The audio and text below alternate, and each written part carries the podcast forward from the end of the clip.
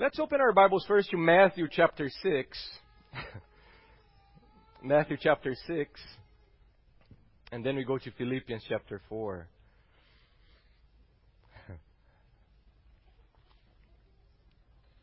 Matthew chapter 6, starting verse 24. And if you can, please stand up for the reading of God's powerful word. Starting verse 24 of Matthew chapter 6.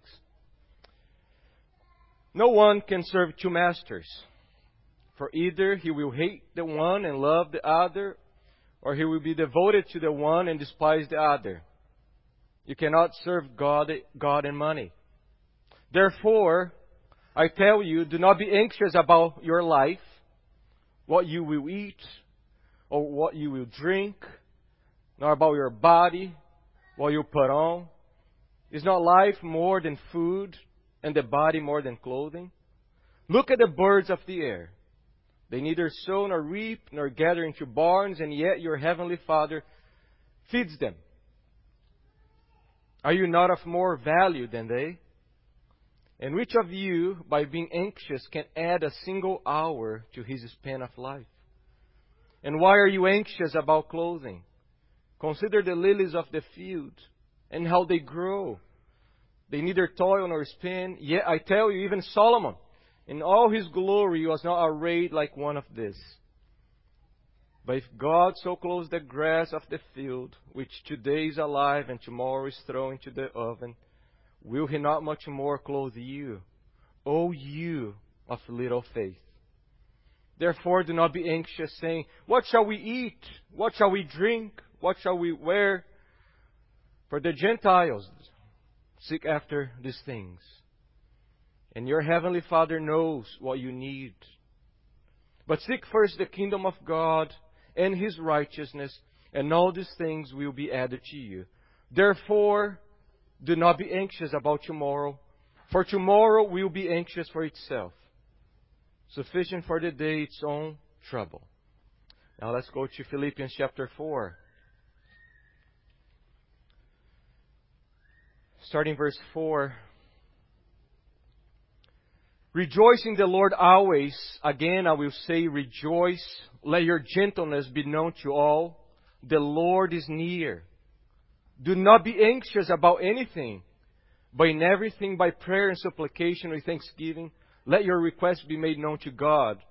And the peace of God, which surpasses all understanding, will guard your hearts and your minds in Christ Jesus. Please be seated. Father, we thank you for this wonderful morning. Thank you for giving us hearts and minds and tongues to sing praises to you. Thank you for saving us and putting a new song in our mouths. Thank you for this church. Thank you for this body. Thank you for each member. Thank for each one here. It's a wonderful privilege to start the week, first day of the week, gather together with your people, worshiping you. We pray that you'd renew our minds, change us, make us more like Christ for His glory. In Jesus' name, amen. Amen. We live in a very anxious society. It's all about anxiety. Seems like everything is to make you anxious. The American Psychiatric Association, APA, says that 30% of the American population, 30% of the American population has some sort of anxiety disorder. And they're very specific with anxiety disorder. And they go on to say that there are many types, many types of anxiety disorder. Generalized anxiety disorder, panic disorder, phobia, agoraphobia, social anxiety, separation anxiety, and so on. There are nearly 300, 300 mental disorders, as people label them. So basically, everyone here, according to our society, fits somehow into some mental disorder.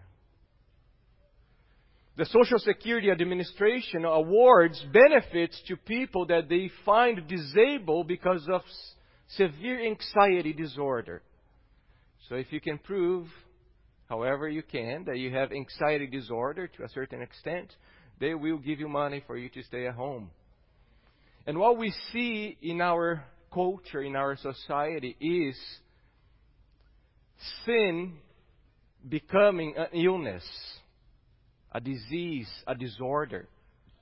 What I call illnessification of sin or diseasification of sin.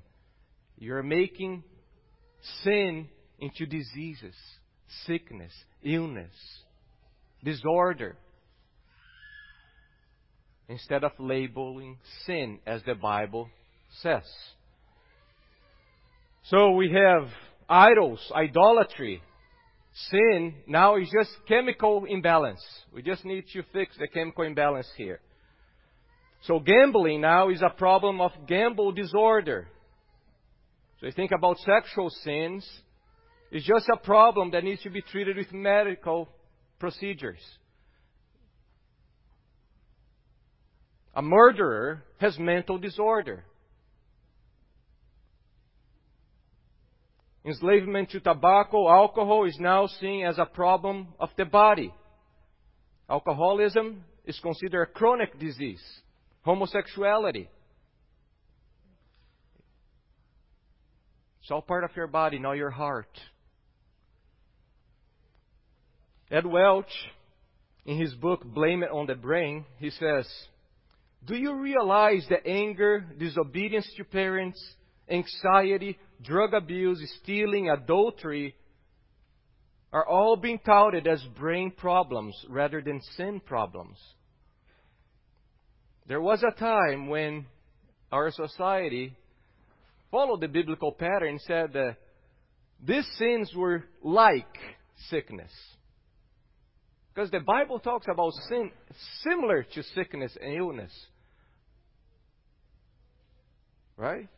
Both if you are not treated, they will kill you. They will destroy you.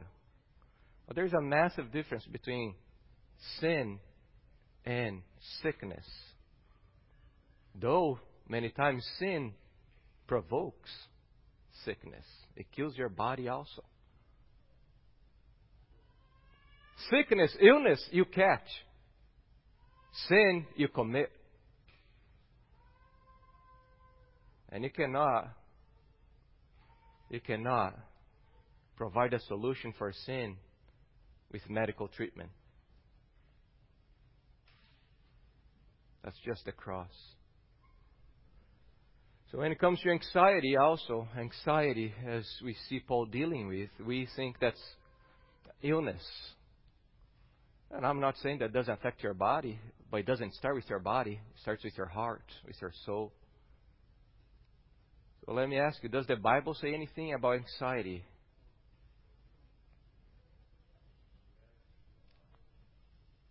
And what the Bible provides for us, is that sufficient? Or we need the experts? It's amazing that most people who are on medication for anxiety they didn't have any hormonal test, any blood exam to see if they had some problem with the body. Was simply saying their symptoms, and the doctor saying, "Oh, actually, you have anxiety disorder." But if we say that's sin and you need to repent and change, oh, you don't know what you're talking about.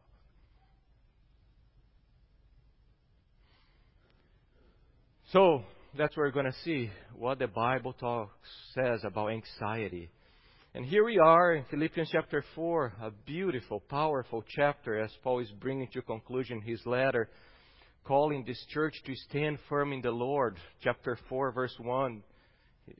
That would be the final exhortation to this army in Philippi to stand firm in the Lord. And he's explaining how they are to stand firm in the Lord so they can continue the advancement of the gospel. And we saw that the first thing for them to stand firm in the Lord is putting to death all conflict among the members. And then we saw last Lord's Day that they need to be a church that rejoices in the Lord always. A church that's not only always rejoicing the Lord, the inward delight, but a church that reflects the inward delight through outward gentleness towards others. So I'm not going to spend more time here because we spent time last Lord's Day, last Wednesday. So let's move to verse 6. Now Paul calls the church to stand firm by being a prayerful, a prayerful church. But before calling the church to be prayerful, he explains why they must be prayerful. There must be a mass, a mass assassination in the body of Christ of all sinful preoccupation. There must be a, a collective, a corporate assassination, murdering all sinful preoccupation. Because a church that's anxious will not, will not prevail, will not show forth the gospel.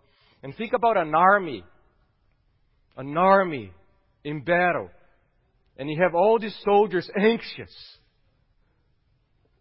Let me tell you, they're lost already. So Paul begins by prohibiting the church. Do not be anxious about anything. And it's important for us to stop here and think about the word anxious because earlier this Greek word was used in chapter 2, verse 20 for Timothy. So the same Greek word that Paul is using here, now, now, was used earlier for Timothy. So he says in chapter 2, look at starting verse 19, he says, I hope in the Lord to send Timothy to you soon, so that I too may be cheered by news of you. For I have no one like Timothy who will be authentically concerned, and here's that same Greek word, for your welfare. Or in 1 Corinthians chapter 12, Paul says that the whole body, all the members of the church must have mutual care and concern for one another. And he used the same word here. Therefore, there is a godly, there is a good, there is a, a, a biblical concern and care that everyone must have in the body of Christ. Amen? There is a godly concern that everyone must have.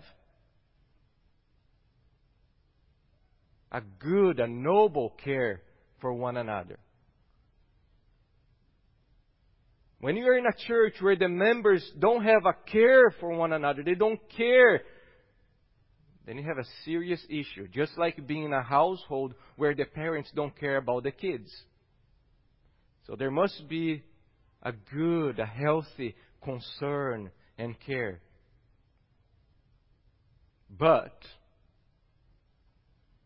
that's not the care and concern that Paul is talking about here. It's clear that he's not talking about the godly, good concern and care that every Christian must have, just like Timothy. They are to imitate Timothy in being concerned for one another. So Paul is not talking about that concern. He's talking about that sinful anxiety that takes over us, that rips us apart. That's what Paul is prohibiting here. To be anxious is to attempt to carry the burden of tomorrow without the mercy of tomorrow today. That's anxiety to be anxious, to be concerned, worried about tomorrow is you trying to bear the burdens of tomorrow without the mercy for tomorrow, because His mercies are new every morning to sustaining you, to empower you.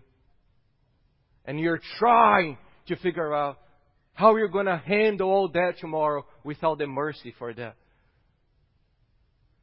Anxiety is basically the denial of the gospel. Think about that. Anxiety, to be anxious, is the denial of the gospel. What is the gospel? I hope all of you know what the gospel is, but the ones who are not saved here. The gospel is the wonderful, the joyful, the glorious news that God in Jesus has rescued us. He has adopted us. I will be your God and you will be my people. That's the gospel. We belong to God in a covenantal way. He cares for us. And what is anxiety? God will not care for me tomorrow. He doesn't have the power and the mercy to sustain what I need and provide for what I need. That's anxiety. Anxiety is declaring that God is not powerful, merciful, benevolent to sustain you tomorrow. D.A. Carson says that the root of anxiety is unbelief.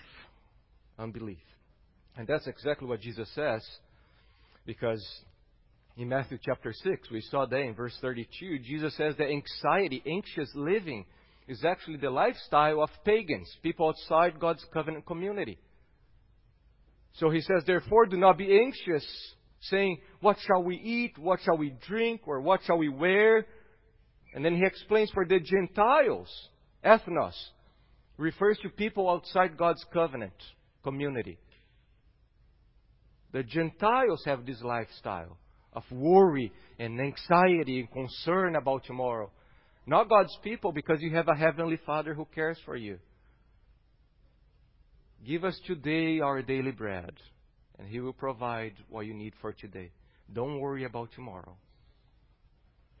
And it's easy for us to say, yes, but that was back then. You know, today we have so many more reasons to be anxious. And we are truly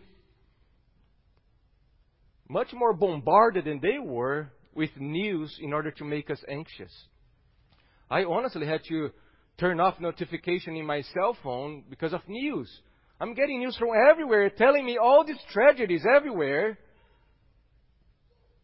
grasshopper plague in Ethiopia, tsunami in somewhere in Finland. All these things in order to make you anxious. So there is an aspect of the internet that yes, we, we have much more access to news that makes us anxious, but it's important for us to think about first century living. Jesus' day, Paul's day, I think they had a much more serious and real threat than we have today when it comes to anxiety. First century, 80% of the population lived close or below to subsistence level. Poverty affected the great majority of the people in the Roman Empire. Peter Bolt, he has two very good books, The Cross from a Distance and Jesus' defeat of death.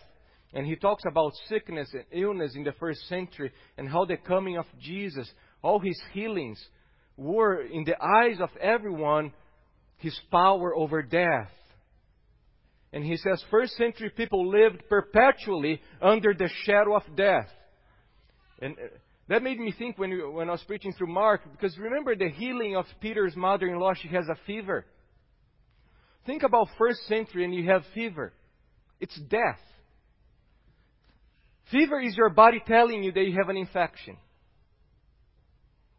And they had no medicine, nothing to help.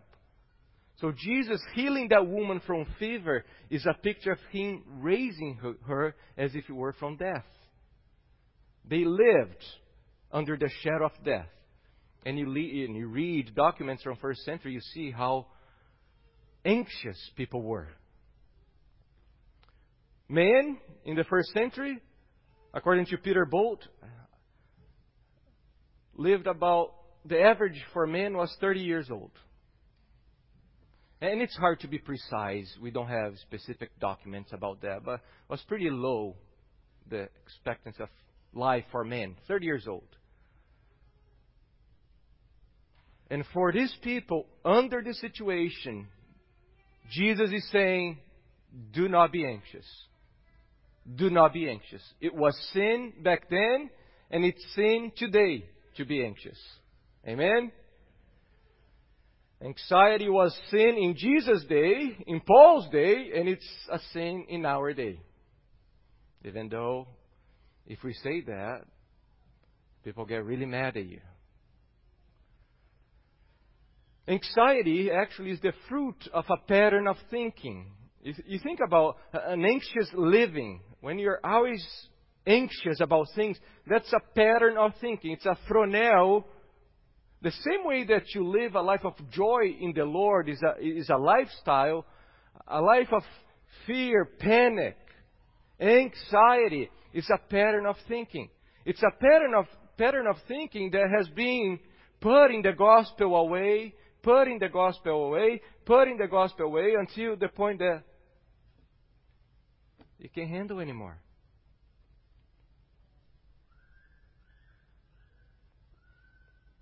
So Jesus says, and Paul follows after Jesus, do not be anxious. Do not be anxious. He says, do not be anxious about anything. Or some other versions, be anxious for nothing. That's how comprehensive the prohibition is. Can I be anxious for some things? There's some little things.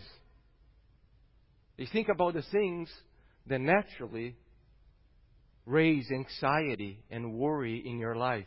What are the things that cause you to, to be anxious? Family, work, money, health. You have a baby with cancer. You lost your job. Oh, that's okay, right, to be anxious in these situations. And the Lord says, No. Be anxious for nothing. Because as soon as you become anxious, you're denying the gospel. You are denying the sovereignty of God, the mercy of God upon your life. The word nothing means what? Come on, my scholars. Nothing. Nothing. And don't think that Paul is Bob Marley in Jamaica. Remember Bob Marley? Don't worry about a thing. For every little thing is gonna be alright. Here's Bob Marley in Jamaica. Smoking his doobie, telling us that a bird came to his door with a message. Don't worry about a thing. Sometimes you think that Paul is just this man relaxing in a hammock in Caesarea Philippi, watching the ocean and feeling the breeze. Here's a man in a prison, in a dungeon, waiting for people to bring him food, not knowing if his head is going to be cut off or if he's going to be alive not being able to be with brothers and sisters, not being able to do what he loves the most, to be with the church, planting church. So it's not a man who doesn't know about anxiety. Here's a man who knows very well, and he tells us the cares of the churches are heavy on me. And he tells us, be anxious for nothing. And it's a glorious, and I hope you can see two aspects of this prohibition. Every prohibition coming from the mouth of God is good. Amen? Every prohibition is wonderful. We live in a time that, oh, don't ever use prohibitions. No, there's so many prohibitions in the Bible. And it's beautiful, it's good. So there are two aspects of this prohibition. It's good, it's glorious, and we also must behold the severity of this prohibition. The goodness is the fact that God is telling His children, His church, do not be anxious. Anxiety devours you. Jay Adams, he writes, worry tends to destroy the body. It can put ulcers on the stomach, sap vitality out of living, and drive us to an early death. Worry makes us incapable of handling life's problems. Worry keeps us from assuming responsibilities and engaging activities in the service of Jesus Christ. Worry is sin. Proverbs 12:25 says that an anxious heart makes a man what? Way down, heavy. And it's true because you think about the heart, the mind of an anxious person is restless. It's always moving, thinking about things. This person cannot rest. Therefore, he gets weighing down, heavy, tired. And the Lord, in His goodness and kindness, He cares so much about His people that He says, No, do not be anxious about anything. About anything. The English word worry comes from the German "würgen," to choke, to strangle. And that's exactly what worry does. Ungodly worry, ungodly anxiety, it strangles your soul. And then it moves from the soul to the body begins in the heart and moves to the body. It gives you headache, pain, loss of appetite, loss of sleep, stomachache, leading to cancer many times. Anxiety chokes the gospel in your life. Remember the parable of the seed and the cares, the cares, the cares choke the seed of the gospel. Anxiety chokes the gospel in your life, causing it to be fruitless. It strangles all joy, strangles all thankfulness, and it strangles all desire to service. So it's very gracious of the Lord to command us and prohibit us to say, do not be anxious. And maybe we should do that more often to brothers and sisters who are anxious. Instead of feeding their sin Instead of treating that sin as a pet, oh, that's okay. Maybe we need to confront in a very loving, gracious way. Say, no, put, put to death. That's going to kill you. The Lord is so good to prohibit us of being anxious. But also, we need to behold the severity of this prohibition. It's good, but it's very severe because once we start disobeying, we are doing what? Sinning. It's a sin. If our lives are marked by anxiety, then it's a mark of a sinful lifestyle. As Jesus himself who said three times, he commands us. Look at that. Do not be anxious. Therefore, do not be anxious. Therefore, what? We have a trinity here Father, Son, and Holy Spirit telling us. Do not be anxious. You have the mouth of three witnesses. Do not be anxious. And can anybody stand up here this morning and say, Jesus, you have no idea about anxiety, about problems that are coming your way? Paul, you have no idea about my suffering. Jesus, you have no idea what's going on in my life. Can anybody here stand up today and, and say that? Anxiety is a sin because it denies the gospel. A church full of anxious members is a horrible reflection of the gospel. Anxiety in the church perverts the good news of great joy that the Lord of the universe is for us. Imagine how contradictory it would be for a church with its members to be preaching the good news of a God who cares for his people, a God who loves his people, a Jesus who says, Come to me and I'll give you rest. Can you imagine you begging someone, preaching, Come to Jesus, he's going to give you rest. And then you go home.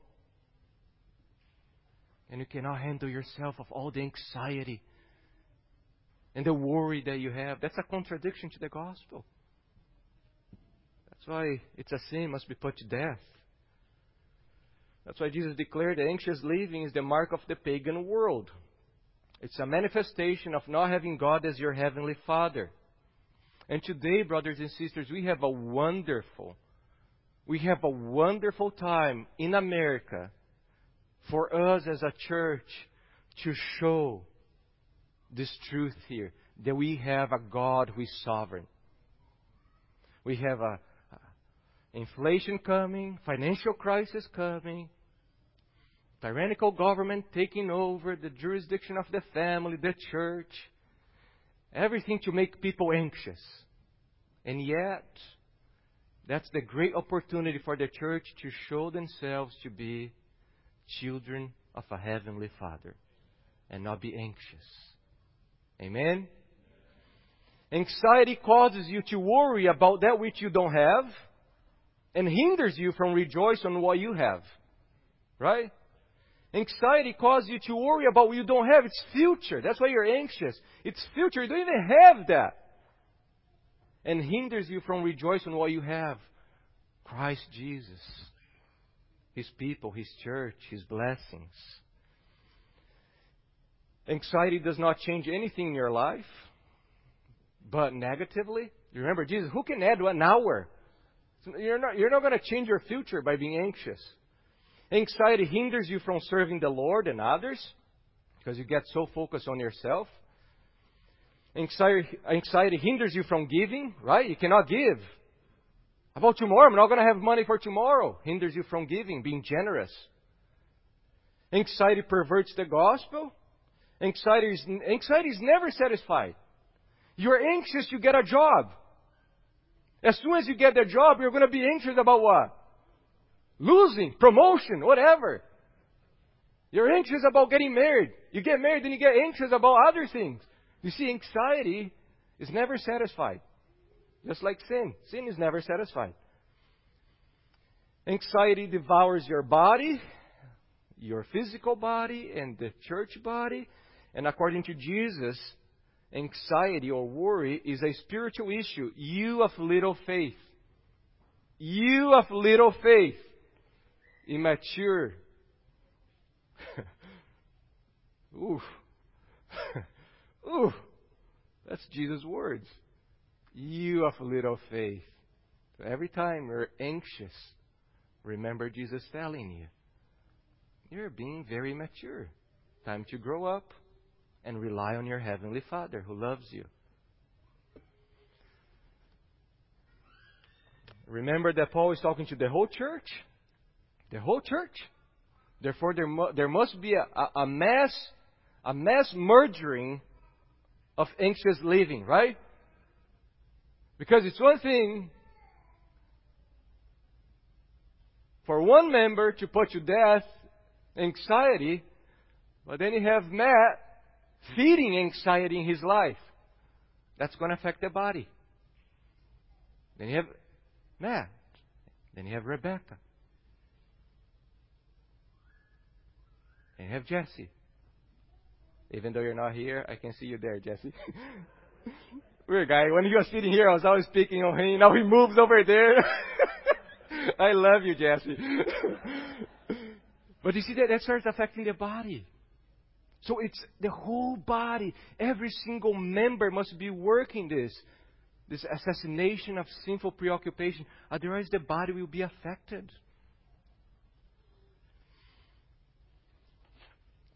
The solution. Here's the beauty. It not only gives the diagnostic, it gives us the solution.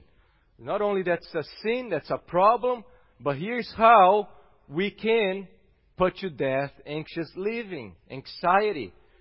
Do not be anxious about anything, but in everything by prayer and supplication with thanksgiving, let your requests be made known to God. The solution is not drugs, mantras, meditation, exercise, yoga, homeopathy, but congregational prayer and congregational thanksgiving. Whoosh, that's very different. That's the solution that the Lord gives. Most Christians think that the remedy for anxiety is just repeating some Bible verses, right? So usually you repeat these verses here. Oh, be anxious for nothing, but in everything, with prayer and supplication and thanksgiving, present your requests before God. But you see, that's a problem because then we are doing just, just like Eastern religions do. It becomes a mantra. We are repeating words out of context. The Word of God is powerful, efficacious, when rightly, rightly interpreted. You don't get a text out of context hoping that that text will help you. And there's a context. You got to see what Paul is saying here. Do not be anxious about anything, but in everything, by prayer, supplication, and thanksgiving, let your requests be made, be made known to God. He's calling the whole church to join their hearts, their mouths, their hands in prayer, supplication, thanksgiving. That's worship. We need more corporate worship.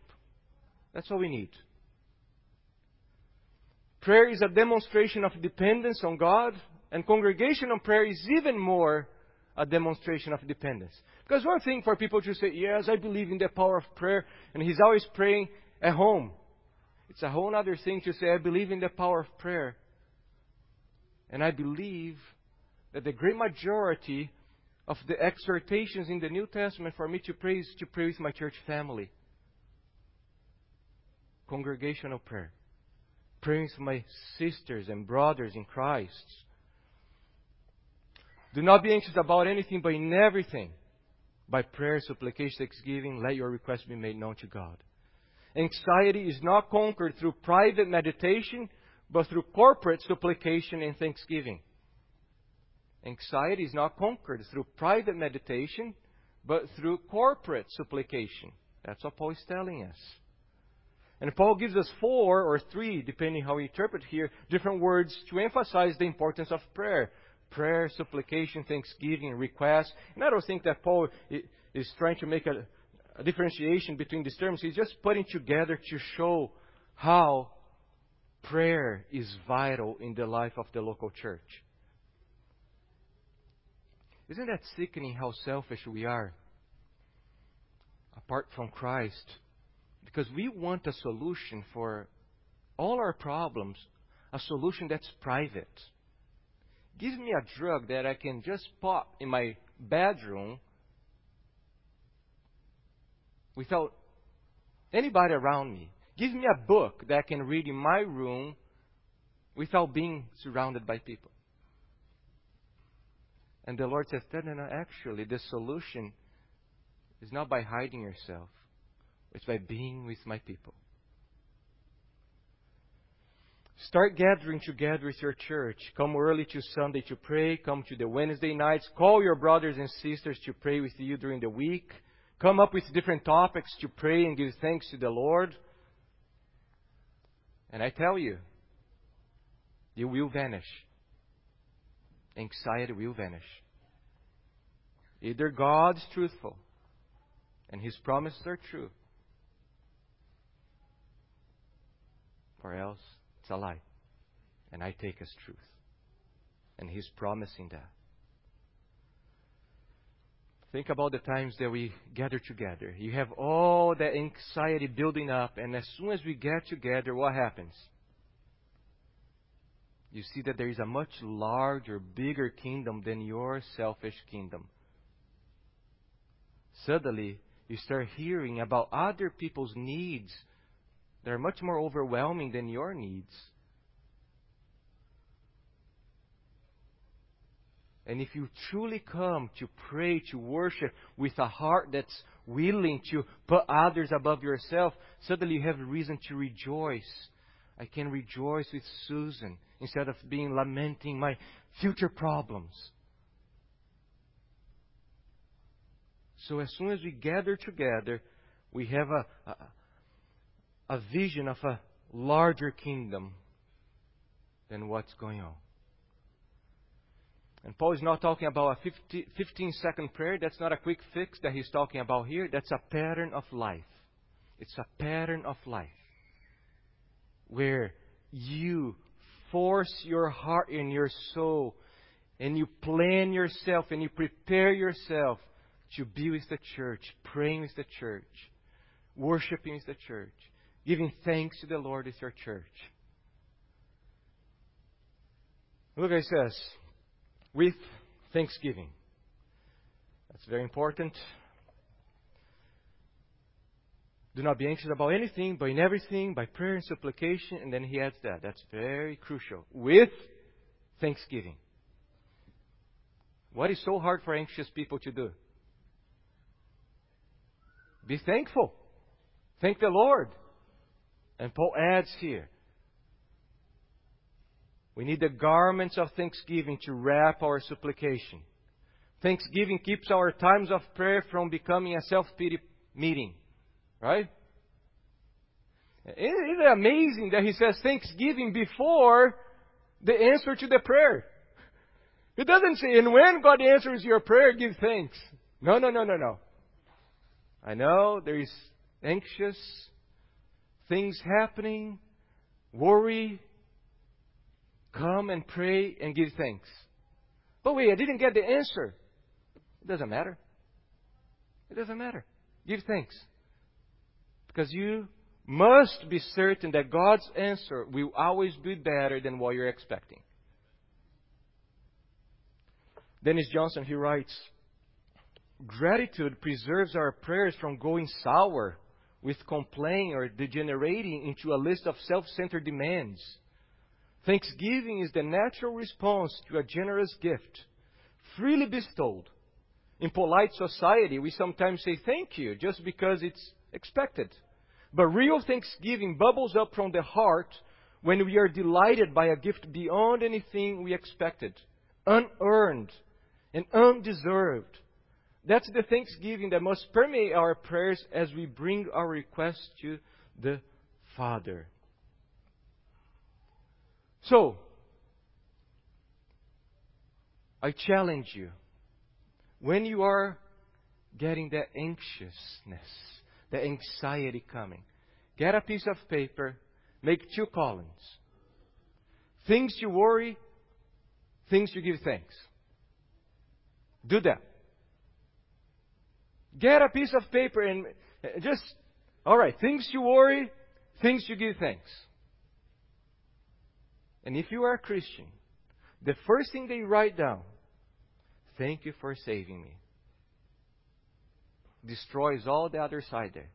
There's nothing that you can put in the list of anxiety, worry, that can be bigger than being delivered from the wrath of God for all eternity. So you start writing. Start writing. Thank you, Lord, for rescuing me from hell. Thank you for loving me when I was the most unlovable object of this world. Thank you for providing your Son. Thank you for providing the Holy Spirit. Thank you for your Word. Thank you for a church. Look at your garbage can. Look at your garbage can. And I'll say that most of us, our garbage cans are always full. You're always talking about maybe you need to get a bigger. But they don't have a bigger one. Look at your garbage. You can't start giving thanks for all the things that are inside that garbage. Water, food, car, clothes. Open, open your closet, your drawers. Count your, your clothes right now. I tell you, it becomes overwhelming. It becomes overwhelming. And then he says, Do not be anxious about anything, but in everything, by prayer and supplication with thanksgiving. And that's beautiful. Let your requests be made known to God. We either bear on our shoulders the burdens of tomorrow or we just cast upon His feet. Present. Make them, make them know. It's not that the Lord doesn't know and He needs to know. That's for you. It's for us. The casting of our anxieties is actually to relieve us, not to inform Him. It's to help us to unload that burden. And the text literally says, pros ton theon, before God. Bring your request before God. That's a beautiful theology here where because of Jesus, because of the work of Christ, now we as a church, we have access to the presence of God. Before, He was hiding His face. His face had a horrible frowning towards us. But because of the work of Christ, we can come before His face, before His presence, and present our petitions, our requests. That's beautiful. Jesus' sacrifice and resurrection enabled him to be our mediator, and we can come to the smiling presence of God who is mighty and merciful. The, mer- the mercy seat we're singing here, the mercy seat is open. There is a throne of grace for us to come before Him. So let me ask you, do you believe that? Do you believe Philippians chapter 4 verse 6? Do you believe that?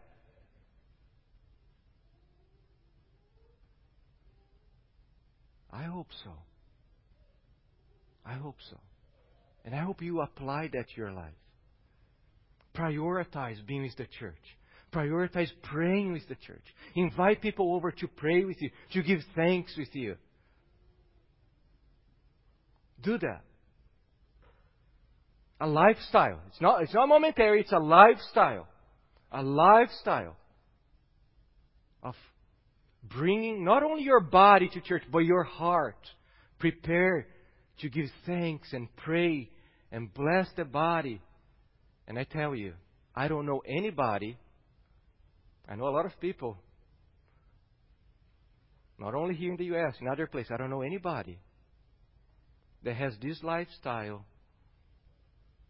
and they need to take drugs for anxiety issues. Actually, these people are examples to be followed after. And then we move from a prayerful church. As the result, we become a peaceful church. And here's the last part. This beautiful verse, verse 7. And the shalom, the peace of God, which surpasses all understanding, will guard your hearts and your minds in Christ Jesus. Brothers and sisters, did Paul say anything about the answers to the prayer bringing peace? Do you see any answer to the prayer bringing peace? No! And the peace of God will guard your hearts. Into, it doesn't matter if you're getting what you're asking for. It doesn't matter how He will answer your prayers. Just by obeying Him, just by obeying His command, the peace of God will guard your heart and minds in Christ Jesus. And He said that this peace, this shalom surpasses all understanding. All understanding. And that's important because this all understanding, this peace surpassing all understanding, is in the midst of the anxious situation. And that's why it's beyond comprehension. People cannot comprehend. Why do you have this peace? Why do you have this shalom, this harmony, this wholeness in this horrible situation? That's very important. Because sometimes you think, well, if the Lord answers this prayer, then I'm going to have peace. Sometimes people are having issues and we say, oh, Lord, give them peace. But wait a second. Is this person obeying the Lord by being with the church, praying with the church, giving thanks with the church? Because that's how He's going to answer giving peace. His peace defies human logic, man's intellect. It's not like you can bring to the lab and try to examine. Here, let me see why Kent has so much peace in this situation. You can't. It's beyond human comprehension. One scholar says God's peace is more wonderful than man can imagine. It's so marvelously vast that no human mind can ever fully comprehend its significance. So it's not just tranquility. Sometimes we think about peace as tranquility. Oh, there is an aspect of tranquility. But the peace that God gives, first of all, is the peace with Him, is the shalom, is the restoration of a relationship with Him. Amen? Therefore, having peace with God, Romans chapter 5. Shalom, our relationship has been restored.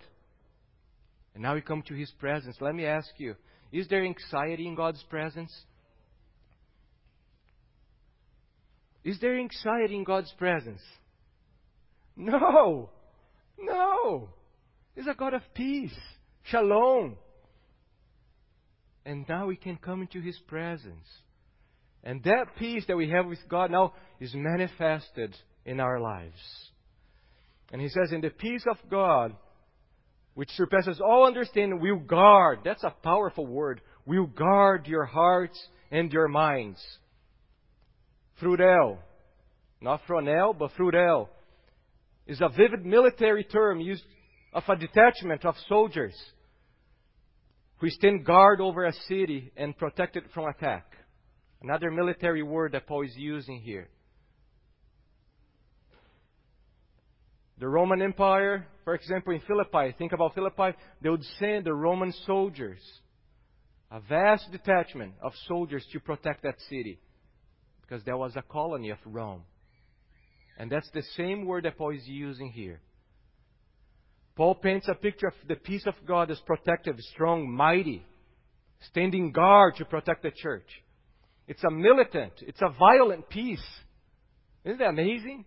It's a militant and violent peace. And it has to be militant, it has to be violent because the attacks of the enemy, they're merciless. They're violent. So you need a peace that that's strong to withstand the attack of the enemy. One scholar says, because God's peace, because God's shalom is on duty, they do not have to be anxiously scanning the horizon for new threats. Alert? Yes. Anxious? No. Alert? Always. Sober minded? Yes. Anxious? No. And let me tell you, the, the people in Philippi,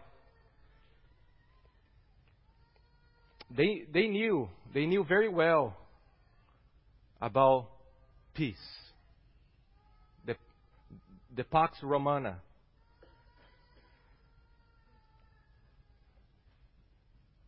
They knew that. that. That was one of the major things about the Roman Empire was the, the Pax Romana, the peace that they were providing to people. But how did they guard that peace? Do you know how they guarded that peace? With much bloodshed. The peace that the world provides is guarded with violence. And that's the opposite of the peace that the gospel provides. You see, the peace that the world provides is guarded by violence. The peace that the, go- the gospel provides guards us. And he says that this peace will guard our hearts, our cardia, and our minds. The inner, the inner man, feeling, thinking, acting, would be, you have heart and mind that would be the same as fronel. The emotions, the thinking, the feeling, thoughts, so I played with the words and I said, our fronel becomes frurel. Our fronel becomes frurel, guarded by his peace. And notice also, he says, here's where the peace is. And the peace of God which surpasses all understanding will guard your hearts and your minds where? In Christ Jesus. In Christ Jesus. There is absolutely no peace outside Christ Jesus. There is not a single drop of peace outside Christ Jesus. He is the Prince of Peace, He is the Lord of Peace, and there is no peace outside Him. That's the only place that we can have peace in Christ Jesus. So let me ask you are you in Christ Jesus? Are you in Christ Jesus? If you're not in Christ Jesus, run to Him. Run to Him. Today is the day. The Lord says, today is the day. Tomorrow is the devil's day. Today is the day. Run to Him. Run to Him. And you can find this shalom, this peace, this harmonious relationship with God, where everything's okay now. Everything's okay. And He guards us, He protects us with a militant peace that surrounds us and defend us. Father, we thank you for your word, how we need your word to change us, to transform us. We ask you to forgive us for being anxious for so many things, Lord. Please wash us in the blood of Christ. Set us free from anxiety, worry, Help us to do that by following your commands, by gathering together with brothers and sisters in Christ, praying, rejoicing, giving thanks. And you promise, and we hold to your promises. They are true, Lord. Much, much more reliable than all the words of doctors around us. As we obey you, your shalom will guard, stand guard in our hearts and in our minds. Thank you for Jesus, the Prince of Peace, the Lord of Peace. Thank you for placing us in union with Him. And for those who are not in Christ today, I pray that your Holy Spirit would be dragging, drawing them to Christ. To understand true love, to experience true peace. So help us as a church to be a beacon of light, of joy, gentleness, prayerfulness, and peace in this chaotic world. Help Gracious Cross to, to shine bright the light of joy and trust because we have a wonderful Heavenly Father. So help us. In Jesus' name, amen. Amen.